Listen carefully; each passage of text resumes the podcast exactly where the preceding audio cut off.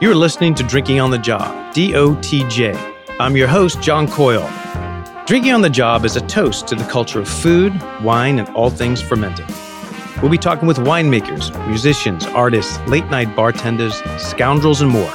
It's time to grab a glass before its last call. Brad Ford is the poet, farmer, winemaker of the Pacific Northwest. He's innovating by looking back into the history of wine. He built his own kiln, makes his own amphora. His wines get delivered to Portland by a canoe. Here we go.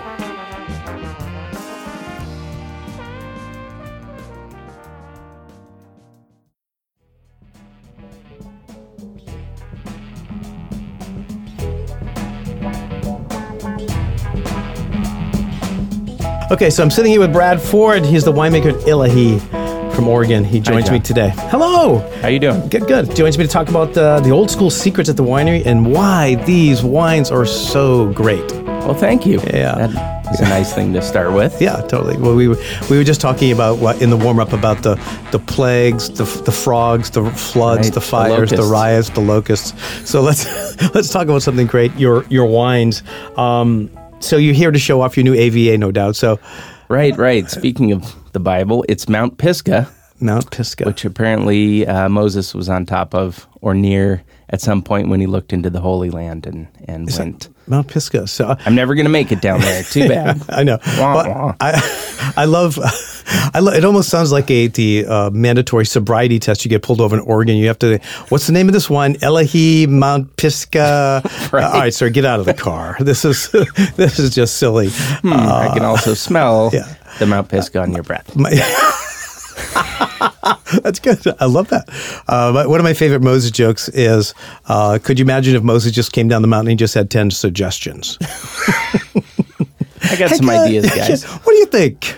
What do you think about killing? Uh, yeah, yeah. Uh, but um, so just so people know, an AVA is a, a viticulture area that gets approved because it's unique. Uh, so Right, what makes right. this unique? Uh, Mount Pisgah is an underwater volcano, or it was a seafloor volcano, I guess is what you would say, therefore underwater. And uh, 65 million years ago, into the Cretaceous period, this little volcano uh, bubbled up under the sea. And then over the last 65 million years, it has uh, gone up, Yeah. uh, risen above uh, into the sunlight, and now we grow grapes there. But the soils must be you, just different enough where they go, well, no, this needs its own AVA. Well, that's right. The beauty of it is it's a seafloor volcano, and then over the next few million years, uh, marine sediment came down on top of it. So it's marine sedimentary soil on top of volcanic soil. There's a little bit of exposed volcanic rock, but most of it is the parent soil underneath the growing soil that's there right now. Ah. Um, so I I know you have, we're going to get into your background a little bit. Uh, I, I think you're like the Wendell Berry of Oregon. Oh, what Uh, a compliment. I I know his, his uh, poet uh, manifesto, uh, the Mad Liberation Front, Farmer Liberation Front. He says everything you want to do something every day that won't compute. I like Um, it. And when I th- and that's why I draw parallels to you, not only you because you did poetry and you were a poet, but a published poet as well. By the way, Yeah, sure. We'll say that. okay. Not by a big publishing house or anything. but so. you're, you're published. But um, give us the short story of how you go from, uh, you know, writing poetry and craft to the, the winemaking business. Well, really, it was thanks to my dad that that whole transition happened. Mm-hmm. And he bought a beautiful vineyard on the slopes of Mount Pisgah, right next to Freedom Hill Vineyard. Oh, yeah, which sure, is famous. Mm-hmm. the more famous vineyard in the area. And he wanted to start a winery after he retired. So he retired when he was 52, and I'm 51 now. I'm hoping to retire next year. But if I wish. don't, I'll keep making wine, Right. Which will be very fun. It's a, it's a great job, and he got into it, and I was writing grants and teaching poetry, and it just seemed like a wonderful opportunity to. There's nothing wrong with teaching poetry. That was very fun, but writing grants eventually, you sort of figure out how it works, and it's not. To, to me, it wasn't a great life Right. path that I wanted to be on forever. So Oregon was growing, and everyone is excited about the wine industry in the 2000s, and I jumped into it with my dad. first vintage?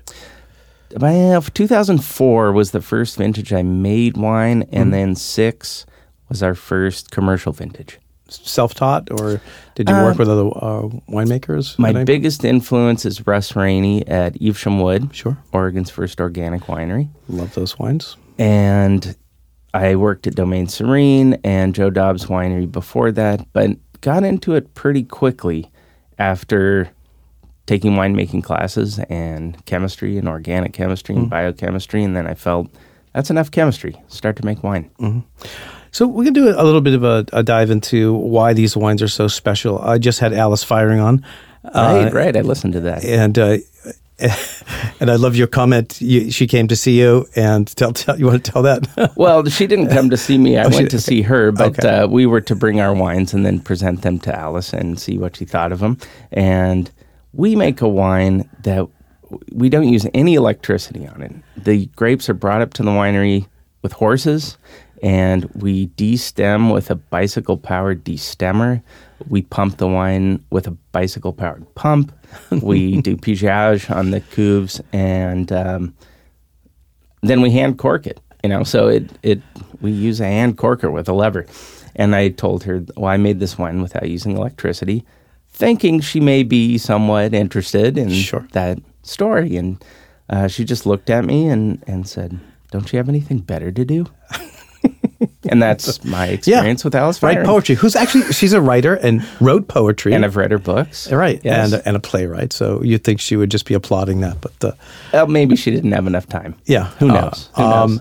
but that's that's uh, interesting because Alice and I had a very long conversation about just wine does have an energy to it. There's a kind of spiritual mysticism, I suppose, alchemy, whatever you would want to call it. Mm-hmm, um, And when you first taste the wines from Illahee, when I first tried them, I, I was like, wow, these are these are really special. I couldn't quite figure how. Um, you were in uh, the T. Edward office with me, and we were tasting.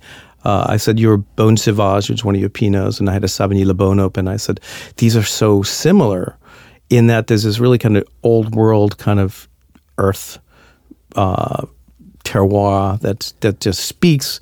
Uh, that's very similar to Burgundy. Um, I thought it was very cool. That's a great compliment too, and it's really nice to. I think uh, just complexity is what it comes down to for me. The straightforward wines, the wines that smell like one thing, thing number one, thing number two, thing number three. Those are less interesting than a wine that you can't. There's some magic in it, like you said. Right. There's some soul to it, and Yeah, that's what we're going for, or personality. Yeah, and, and all the wines have it, and that says it speaks highly to what you do in your hand. But and one of the things that makes these wines so great is what you just talked about: this electricity and your two horses that Right, uh, right. will be drinking a Percheron block, which I think Doc and Bea, the horses. Doc and B, yeah, Bee, yeah, sorry, yeah. Bee named after. Uh, I guess they were in Gunsmoke. I wasn't around at that time. Oh shit, I was. That makes me sad. Was it Gunsmoke? Yeah, It was, yeah, there was Yeah, Uncle Doc and Festus and Doc and Right, right. So they were Okay. named after Gunsmoke characters. But they are big 16 hand draft horses. And we worked with them for about 10 years until they, first of all, were starting to get old. Second of all, it was getting way too hard to find people to work with them. I had hoped when I started working with horses that I would be doing it often, or a, Right. that would be a big part of my year. And it turned out that it's very difficult. So now we work with a different teamster, and she has. So tell us what the horses do for people listening. And I don't quite understand. I mean, I, I, we're, we can guess, but tell us what uh, Doc and B do. Well, Doc and B The are new retired. team. Okay, The, retired. the new team. I didn't get an invite to the party, by the way. But okay, we'll talk about that later. What do you give a horse well, when I retire? A gold watch, of Gold. course. You have to be able to activate it with your hoof. Okay. Okay. So they um, they were the, there are two main things that we do. We we don't plow with them or cultivate with them. We mow the grass with them, and the main thing they do, and we've given tours with them um, also when people show up at the winery. But the main thing they do is bring grapes up to the winery at harvest. Huh, because it's so, steep. That's why it's purposeful for a horse. Well, I mean, it's it's more about the experience Right. of having the horses there and the enjoyment that it gives people to see. There, there's no way to have the horses in the vineyard without people taking pictures. Ah, right. I mean, I took a picture of the studio, which is beautiful, Yeah. but the horses are are also very beautiful. Got to be majestic, and particularly in the in the hills and the and um. So uh, let's drink some of this, and we'll Oh, talk sure, about sure. this uh, as well. So we have it. You can reach that. Uh, cheers. The Percheron. This is So here's to Doc and B Here's to Doc and B. and the new Suffolks. Mm-hmm. Amos and Katie. What's that? Oh, the new Amos ones. and Oh, Katie. Amos Yeah. and Katie, named Yeah. after. Well, see, I don't know that. Oh, I mean, I called them Amos and Andy at the first, but uh, that was clearly not what was going on. right. Okay. It was Katie. So Okay. Went, okay, it's Amos and Katie. Yeah, don't don't get those horse fucking pronouns wrong, man. No, you no, don't, you don't need that shit. You don't want to get stomped by no, those guys. No. Uh, so so they do the mowing, they bring the grapes. So what inspires you? This is the Wendell Berry thing, the farming, laying in a field kind of moment. What inspires you to do things like build your pump or use a bicycle pump to do pump overs? And what what's the inspiration behind that? That is a great question. And I think it comes down to just wanting to do something fun mm-hmm. and different and interesting. I mean, there is no reason not to simply farm grapes and make wine. That's mm-hmm. already a fascinating thing to be doing Agreed. Yeah. compared to writing grants, let's say. Mm-hmm. Um, and writing grants is fine too. I'm, I'm not trying to put down grant writing. I, I just think uh, it's a wonderful life because you get to be outside, you get to taste wine, you get to work with people who also love that. And then you get to go to New York City every once in a while and experience it from Yeah. the glass end of things. Right. Um, but even then, having some amount of creativity is really important to me. Maybe as a as an ex poet, Mm-hmm. trying to create something that wasn't there before Yeah. is really important. And so these ideas come basically into a void that isn't there. yeah. You, you want to build something into some place, some new place. And do you find you could feel it in the wine? Like, I mean, I I said from day one I tried these wines, I was like, wow, there's just something really beautiful about these wines. Um, some of that philosophy has to play into that. it's very hard to draw a line from point A to point B. Mm-hmm. You know, you start at point A and then you're going to point B, and here it is. It's in the glass. I mean, it's much more of, uh, boy, we're really lucky that all these crazy ideas we've had have made the wine better. Right. Okay. yeah. and and it's good. I do like it. I mean, I've loved. We've had our wine in competition, not in competition, but uh, Dr. Loosen. You you've heard of him? Ernie Loosen, yeah. Ernie Loosen. Sure. Riesling, yeah. Uh, he was with a crowd of people, and he said, uh, "Bring me a wine. Anybody can bring any wine from the table, and I'll tell you whether it was made in the old world or the new world."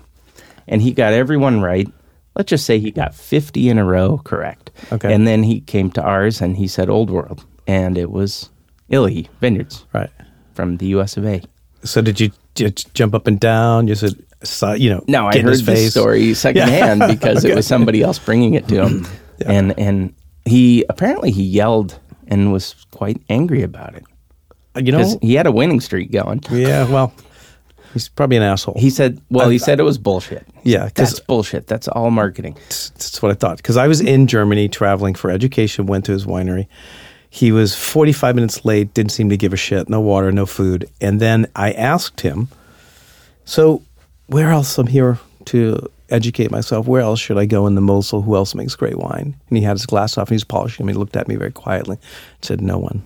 And I said, Wait a minute, no one? Like, no one. He goes, No one. and I, I don't know. That's an indicator of what an asshole, if I've ever heard one. I'm in the Mosel with his like Prum. I mean, all these amazing producers, and you're the only one. Okay, so I could see him Yeah. standing up yelling bullshit. Healthy self concept, right? Yeah. Actually, the- about yourself. Oddly enough, the only thing you want to talk about was his Oregon Pinot that he was going to make, be making. well, I, I don't know what that is. I don't either. I'm sure it's out there. Maybe it failed miserably. Um, but uh, so uh, the horses. Let's go back to the no electricity. You build your own pump. You're building your the biggest wine press. The world's biggest press. So is this going like this? We're talking Guinness right now. Guinness records world or it depends how you measure it. okay. but it has a 60 foot long beam Wow. And so it was made from uh, about a 140 year old tree. So it's a very Oregon style press. Right. Like the kind that they would have made if they were just sitting around trying to get a lot of torque Wow. onto the grapes. So what inspired you to to create the world's biggest press? I guess it was I had this really big tree Right. that I had to get out of the way to plant a that's cool. vineyard, and it was dying. All right. And I thought, well, that tree's not going to be around for too much longer. Mm-hmm. And uh, I don't know how it exact. You know, I can't remember the exact moment where I thought that thing's going to be a wine press. But we probably needed a bigger wine press. Right. It probably had something to do with some practical application. You seem to have this natural inclination to lean in on like uh, historic old winemaking techniques. Um, the except the, the bicy- I mean the pump that you use. Uh, you use a bicycle pump. You said like who else does that? I don't know. I got a call, not a call. I got an email from a winemaker in Italy saying, "How do you?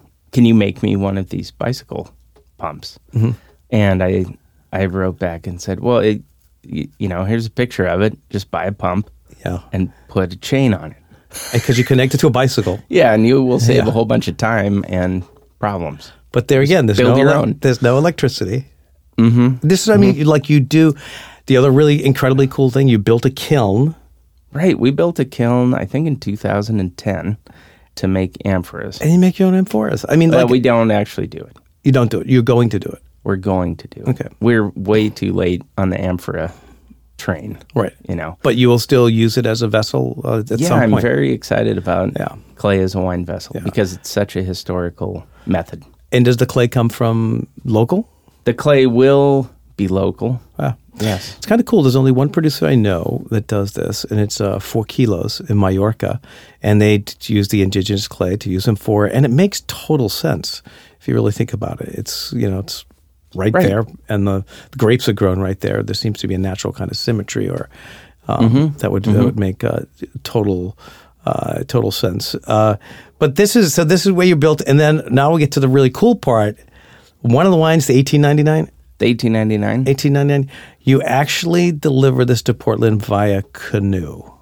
Right. We've been doing this. so uh, many people are doing years. this. You're such a copycat. we just try to get the other people out of the way. Well, you know, all the shipping problems happening now. oh my God, We're finally right. on top of it. Wow. The canoe trip from Independence, Oregon, which at one point was uh, lauding itself as the end of the Oregon Trail, Right. uh, to Portland is about 96 miles, and it only takes three days. and we've brought up to 10 cases Okay, on and- the canoe.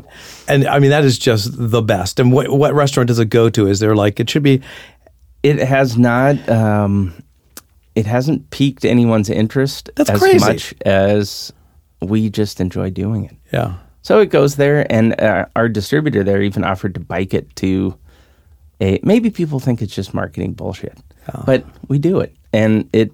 Everyone loves it. People at the winery love making the trip.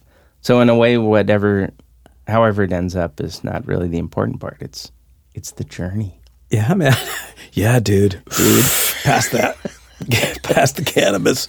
Uh, I love it. It it just makes so much sense. Uh, David Eggers has a new book out called The Every, and it's a fiction book, but he talks about like in the future, uh, people will uh, will never leave their apartments. Everything will be delivered to them, but they'll buy into this fact like, well, I'm not using any carbon.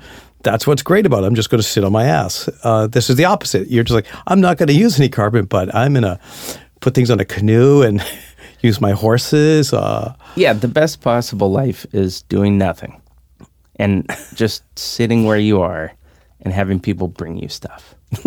just buy stuff and just give me stuff. Like and a then king. I will say that's good, that's bad. Right. You know, that's the fun part of the whole thing. But it- what's also very cool is you don't see a lot of uh, wineries making white wine in Oregon. You do. I mean, Brooks makes Riesling. There's people making Pinot Blancs up, but you do a Grüne leaner. So tell us what makes these whites um, unique and, and why you like. Where's the Grüne from? That kind of things with the white wines because you have such a, a great array of wines that I want everybody to try. So we should talk about the whites for a minute. The Gruner has a wonderful story. And, you know, to go back just one second and talk about Oregon, Yeah. Pinot is a train. It's a huge moving train, even now. Right. And so it's going to be a while before that thing slows down. But I love Pinot, but I love white wine too. Right. And Gruner came to us through a Hungarian fighter pilot who flew for Hungary. Um, and then while he was doing that, the Russians came in with their tanks. I think it was December of 56. Uh, Life magazine's got the Russian tanks rolling in. Uh, Wow. Oddly. Still up to the same shit today. like, yeah, they're doing it now. Yeah. So they went into Hungary with those guys, and he didn't want to fly for Hungary anymore because he knew now I'm going to be flying for the communist government Right. instead of the land I love, Hungary. So he actually escaped to Austria with his wife. They walked across the border. They were threatened with being shot, and he told I was. I heard all this story at the winery. He said, "Oh yeah," and then they said, uh, "I'm going to shoot you." And I told her, "N- "They won't shoot us. They're Hungarians." And they didn't shoot him. He walked over into Austria, fell in love with Gruner there, and he brought this love of Gruner with him to Oregon. I don't know how he got to Oregon or what happened in between. Is there anyone else in Oregon making Gruner? Gruner, we I think we have the biggest planting of Gruner in the state. Right. I could be wrong, but no one's ever challenged this Right.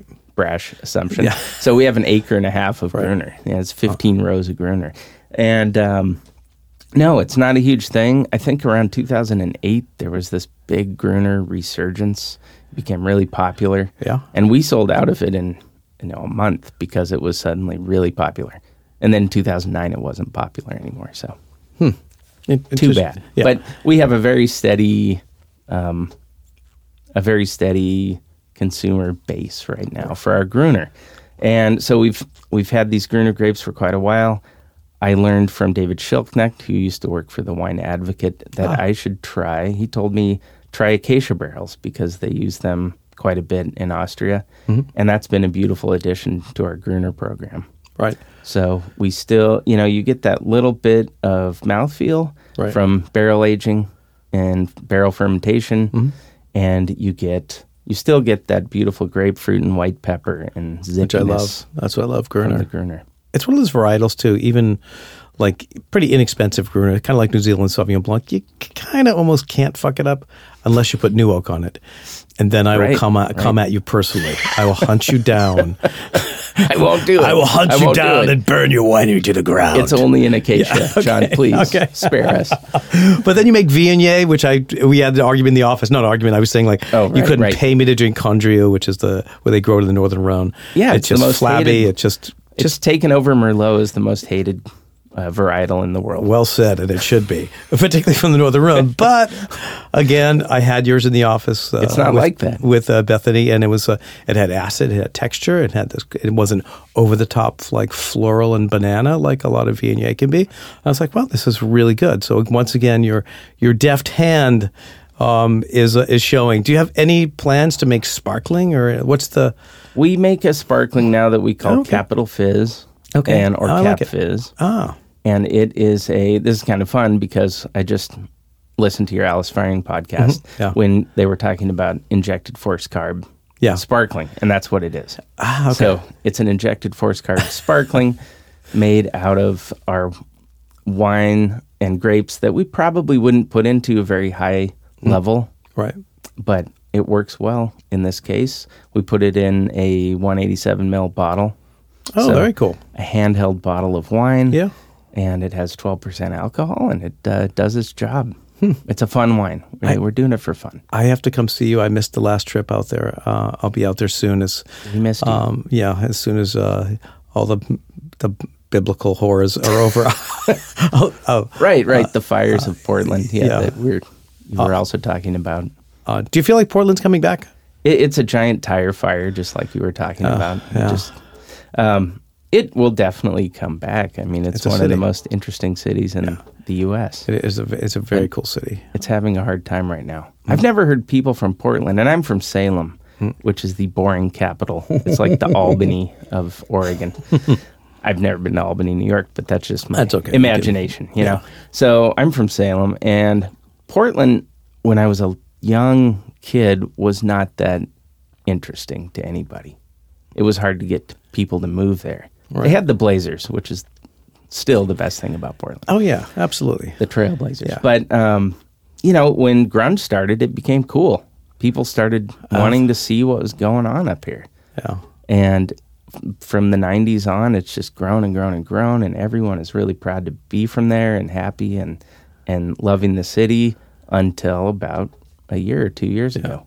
And now I'm hearing complaints. It'll it'll it'll come back. It definitely will. So, is there um, anything new that's on the forefront for you guys? Or I mean, you you seem so entrenched with just incredible wines that you're already doing, and um, you have a bunch of fun wines. Do, just going to steer the steer the uh, canoe forward. We will steer the canoe forward. The the press is an exciting idea. Um, we are constantly looking for new things, and if I knew exactly what was coming up, that would probably be somewhat uninteresting for the point at True. which it actually comes Yeah, out. yeah, yeah, yeah. I mean, just uh, working on the process of working on the wine in the vineyard is really important to mm. us. And we've experienced a big setback this year because we had a frost Again, that right. killed 50% of our uh, crop, as far as we can tell uh, so Burgundy just got hit too. Chablis just got hit. They're talking fifty percent losses. Yeah, it's it's pretty devastating. Are we all just going to be drinking White Claw? What the hell's going on? Beer? Is that, is that where we're going? I don't know. I would hate to see Keystone Light being everywhere. Yeah, I know, But right. it probably will be. Old no one can afford anything else anyway. That's right? true. with The new pricing of, of wines going through the roof, and particularly out of France. Um, so very very cool. Uh, love the wines. I want. Well, we'll talk about where to find these, but we're at the point of the show where, uh, you know, the horses are calling, and God is saying, "Thank you so much for, you know, being such a caretaker of my land." And I want to bless you with a gift of you'll get your your last meal uh, you have a you you'll get a you'll know the day you're going to leave. You you get your last meal, your last beverage, and your last piece of music to listen to as you float off the mountain. So, what are you eating? I'm I'm really hoping that I'm feeling good at this point and not depressed or sad. Well, I'm the press will going be done. That's the, so the, The press, will is be done. Okay, okay. The kids are grown up. Okay, everything's good, fine. Okay. Yeah, no, I think um, I would probably have a steak. I'm a big fan of steak. Mm-hmm. Okay. And I'm not about to tell you that steak is the perfect pairing with Pinot because it clearly isn't. Mm-hmm. okay. My favorite thing with Pinot is duck. Oh, okay. But- I could see that. Um, yeah, I'd probably have a ribeye. You know, it'd be nice to have my mom make it for me. I don't know if she could. You know, Um, Yeah, she'll no, probably you- be gone at that point. She's not yet, but uh, Uh, she'll come back. and Maybe she'd come. I- back and I, I think God knows a few people. He can pull some strings. Thanks, God. yeah. So mom's making me a steak. Um, my grandfather was a cattleman oh, okay. or cattle person or cow person. so he, uh, you know, I grew up eating a lot of red meat, Hmm. and it hasn't killed me yet. Okay, good. And what are you drinking with this beautiful steak that your mother cooked? You know, I have this strong, I have the strong regret already by not picking one of my own wines because I know I'm going to regret picking the 2005 Cros Parantoux from oh. Emmanuel Rouget, Okay. which was the most, that was one of, that was my best Burgundy experience, tasting that from the barrel. And I haven't tasted it since it was in the barrel. Oh, and so might be a time to retaste it. that would be really fun to see what's happened Okay. in the last few Even though you're drinking Pinot with steak. No, no, I'm not drinking Pinot with steak. These, No, no, okay. No, you know we need the we need the These are beverage you're s- having with your steak. so this is a pairing uh, Okay. exercise. Yeah, is that what That's you're saying? Exactly what it is. Okay, well, I, I'm not having steak anymore. Okay, good. I'm All sorry, So Mom. what's your last meal? Go back, mom. Okay, so last meal is duck then. Okay, Duck. with the Cros Parantoux. Duck with the Cros Parantoux. Okay. Yes, and then um, I've realized that the best song Mm. in the world Wow, nice. is "Fat Mama" by Herbie Hancock Okay, off of the Fat Albert Rotunda album. okay. I can never get enough of that song. Oh, okay. I think it's three minutes and 50 seconds.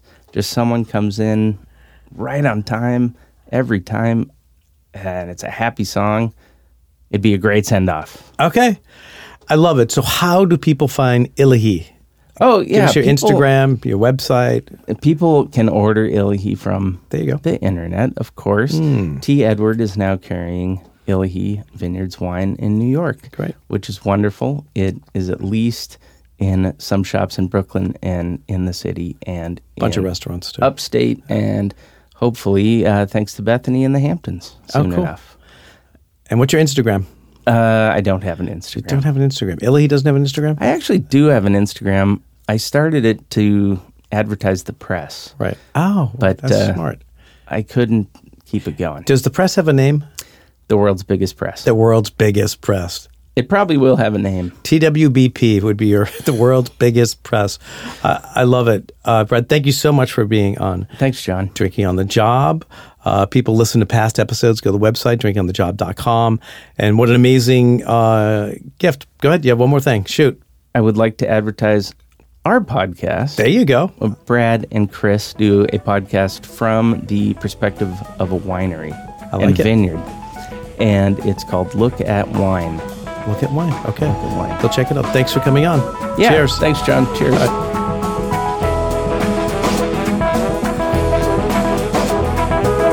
Thanks again for listening. Don't forget to check us out at dotjpodcast.com. Until then, I'll see you at the bar.